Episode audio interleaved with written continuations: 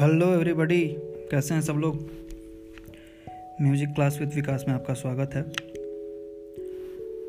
आज के इस एपिसोड में मैं बात करूंगा जो हमारे संगीत में सात स्वर हैं, जिनको हम क्रमशः कहते हैं सा रे ग म प ध नि।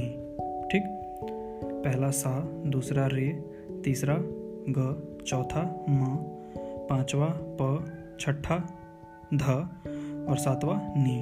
ठीक, ये सात स्वर हैं। इनके नाम क्या हैं? पहला सा, सा का पूरा नाम है षडज, षडज, षडज। रे, रे को ऋषभ कहते हैं, रे को ऋषभ कहते हैं। ग का पूरा नाम है गंधार, गंधार, गंधार नरेश शकुनी हाँ वही गंधार, मतलब गंधार वो शकुनी वाला नहीं, पर हाँ गंधार। म, म का पूरा नाम है मध्यम। प का पूरा नाम है पंचम। राहुल देव बर्मन साहब, जिनको पंचम दा भी बोलते थे, उनका नाम इसी पंचम के स्वर पे, पंचम के नाम पे पड़ा। ध को धैवत बोलते हैं, ध का पूरा नाम है धैवत। और नी का निषाद, निषाद, नी से निषाद। तो क्या हो गया?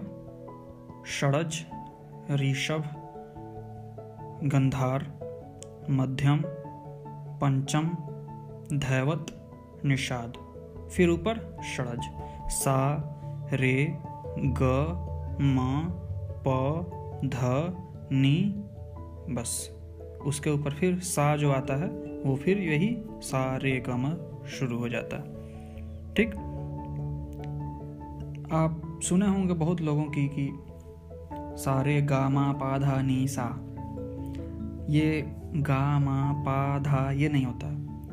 सा रे ग म प ध नी सा, सा रे ग म प ध नी सा, सा नी ध प म ग रे सा।